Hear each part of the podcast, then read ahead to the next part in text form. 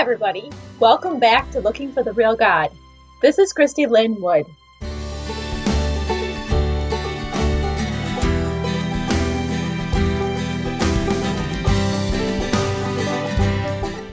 Today we're going to talk about Jesus and one of my favorite stories of his interactions with a very special person.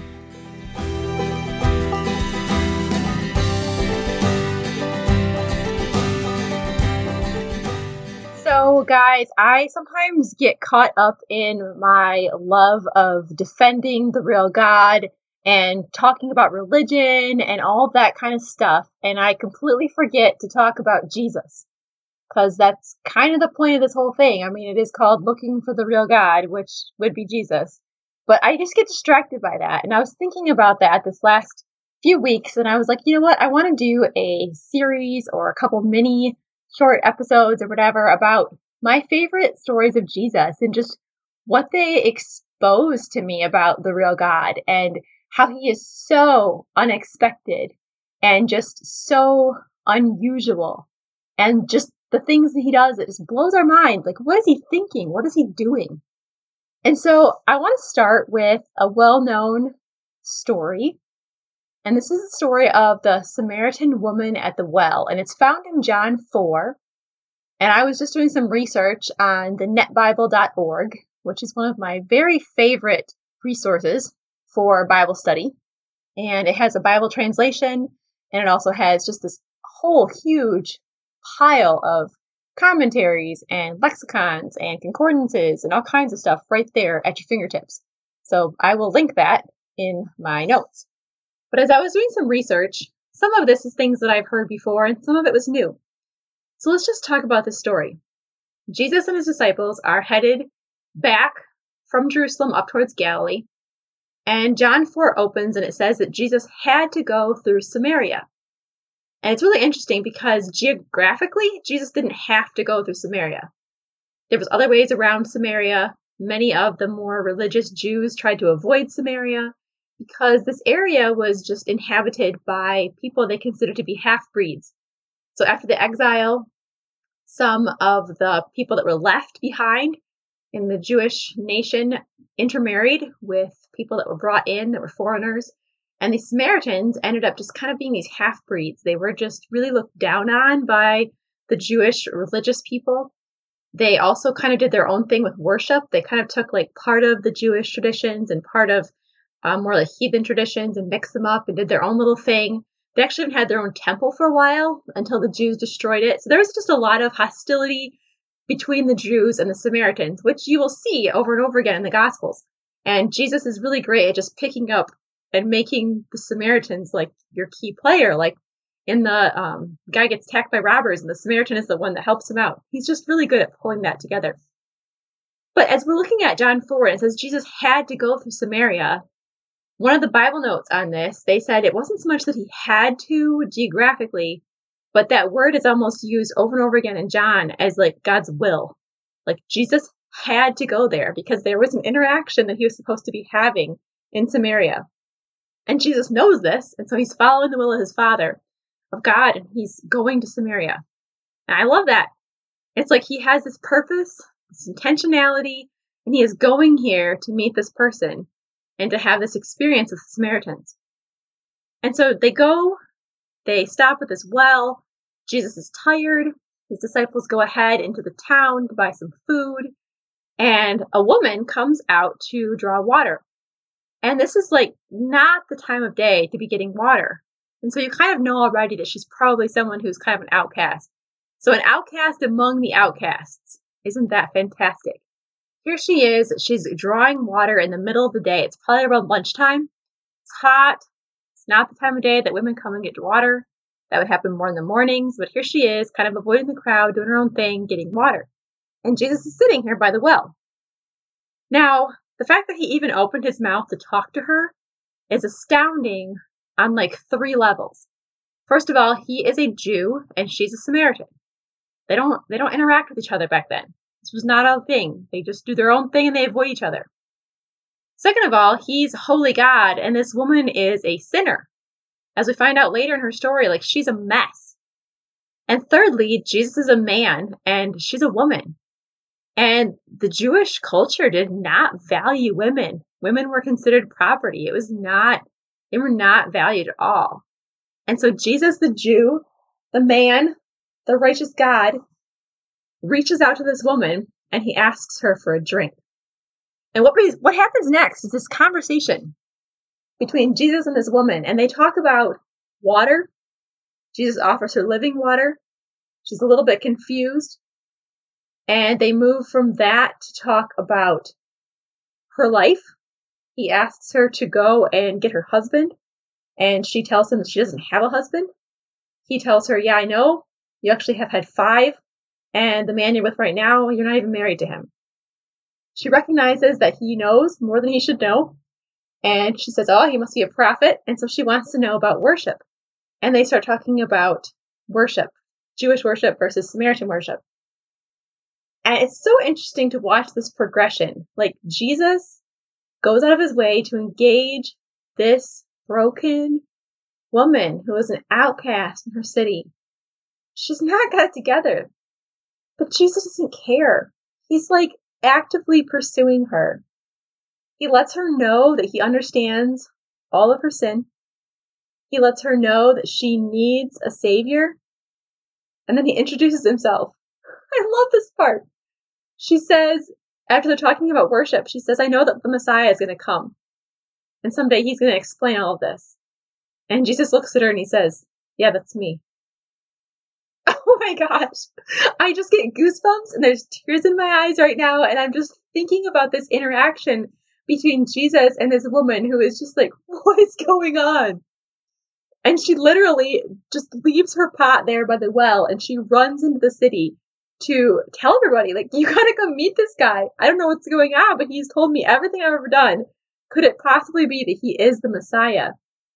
Because the Samaritans were also looking for the Messiah. They had enough of the understanding of the Jewish religion to know there was a Messiah coming. And the whole town comes out with her to talk to Jesus. Jesus stays with them for two days, and it says by the end, they believed.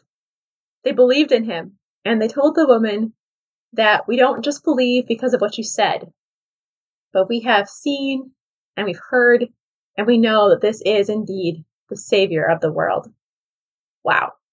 There is so much that can be unpacked from this story. I mean, we could just go in a million different directions. But the thing that just amazes me about Jesus is how he tells these parables about looking for a lost sheep. You know, one lost sheep. The shepherd goes out and looks for that sheep until he finds him and rejoices. He talks about woman finding one lost coin and rejoicing. And then he tells the story of the prodigal son and how the father rejoices in his lost son coming home. Even more than he rejoiced over the good son who stayed home and never did anything bad. And I look at this and I look at what Jesus does here, and it's like he's acting out. He's acting out his own stories. He is pursuing the outcasts. He is giving a glimpse into the fact that he is going to pursue all the Gentiles in the world. And these people recognize him as Savior. I love it. I love it. A few years ago, I read this book called Dirty God by Johnnie Moore. And I forgot that I read it until I found a meme that I had made on Facebook a little while ago of this quote. And it said, Jesus is the kind of spiritual leader who loves, no, who in fact is obsessed by those who are a little rough around the edges. And it was talking about Jesus and the kind of God that he was and how he's willing to just come down here on earth and get his feet dirty and just live among us like he did to show us who God is. And I think about that, Jesus being obsessed by people who are a little rough around the edges. And that's exactly what you see in the story with Jesus and this woman, who was probably the most quote unquote sinful woman in the whole village. And here's Jesus interacting with her and reaching out to her and saving her. As I was researching the story, I found this quote by one of the commentators, and he said, No one is too sinful to be saved, but many are too righteous. Whew. Yeah. We don't think we need it. We're good on our own. We don't need help. And I think this is where things just have gotten so mixed up. Christianity has it backwards so often. I don't know about you, but I've been in a number of places where it was all about getting our act together. Behave, behave, follow the rules, follow the standards, do the things that a good Christian would do. Read your Bible, pray, all this stuff, which I mean, that's not bad. Those are good things. But the motivation behind it was to create these good people. And guys, Jesus didn't die for us to make good people. He died because we were dead and we needed to be brought back to life. He died to restore us. He died to give us freedom and life and a relationship with Himself. It was about so much more than just making good people. And yet, somehow, in our Christianese religion, we get that so twisted. So twisted. And we break people and we hurt people and we, we lose ourselves and we're just filled with this shame and guilt and we can never move forward because we think that God wants good people, but he doesn't want good people. I mean, look at the person that he chose to be the gospel sharer for her whole town. He didn't pick the good one. He picked the one that was the most broken. That's good news. That's good news for you and me. Jesus likes broken people. Jesus likes broken people. Yesterday I ran into an acquaintance at the store. And I don't know if you guys know, but I, I do a Shipt shopping. So like I'm a personal shopper for groceries when I'm not doing all the other things I like to do. That's my job. And I used to have this acquaintance who worked behind the deli counter and he would cut meat for my customers' orders. And we just goofed around. We just had a lot of fun together. He's probably my dad's age, maybe a little bit younger. And um, we just had a lot, a lot of fun together. I hadn't seen him in a few months. He wasn't working anymore. And I ran into him yesterday in the store and he was telling me that he's just got all these health problems right now, that his body is just basically shutting down and his heart is a mess and he just doesn't know how much longer he has. And it was just really heavy stuff. And I was like, I am so sorry. And so I listened and we talked and we've never talked about God before because it was like just goofy stuff about meat and cheese. I mean, I don't know, at the deli counter. But I asked him as he's getting ready to leave, I said, would, would you be opposed to me praying for you? Like, I'd really like to pray for you. And I'll never forget what he said. I've been thinking about it for the last 24 hours or more. He looked at me and he smiled and he said, No, of course not. You can pray. Jesus is good with me. Jesus is good with me. Oh, guys. How often do we think about it that way? Jesus is good with me. He's good with us. He's good with all of us because of what he did on the cross.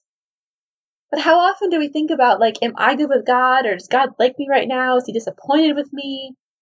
And we think about it behavior wise. Like, we're just fixed on our own stuff. Like, are we good enough for God to like us? Are we at a good place? Are we in a good spot with God? Not Jesus is good with me. Why? Why do we always have to go there? Why do we always have to think that it's about the stuff that we do or don't do? Why do we have to obsess about our behaviors? And I can honestly, I can hear Christians in my head right now screaming at me and saying, but Christy, you're trying to tell people it doesn't matter what they do. Like they're just going to go off and live in sin. I don't know if that's true, guys. If we really meet Jesus, if we come face to face with him, like the woman at the well, and we understand that it's not about ourselves, it's about what he's done for us, and we understand that he's good with us, I don't know that we can go off and do our own thing. Like, we're going to be totally in awe of Him. And as we stand in His presence at the foot of the cross and we praise Him for taking our punishment for our sins, and we recognize the freedom that we've been given and the life that we've been given, how can we stay the same? We will change. There will be a difference about us. And yeah, guess what? Probably some things are going to fall off along the way, and probably other things we're going to take on because we love Jesus. And because he's changing us from the inside out, but I don't think it's our job to sit there and be like, hey, get those behaviors in line. Make sure you stop doing that. Watch out for that bad habit. Maybe God wants to be the one to say that. Did you ever think about that? What if Christians are so quick to tell everyone to stop stop, stop, stop. That we never even get a chance to let the Holy Spirit say that instead. Do we think that he's not big enough? That he's not big enough to be the one to point out sin in people's lives? That he's not powerful enough to be the one that says, hey, by the way, I love you, but you should stop sinning there. I've given you freedom. I've given you life. Jesus is good with us. Jesus is good with us. Like he's good with us right now. He's good with us. He was good with the Samaritan woman at the well.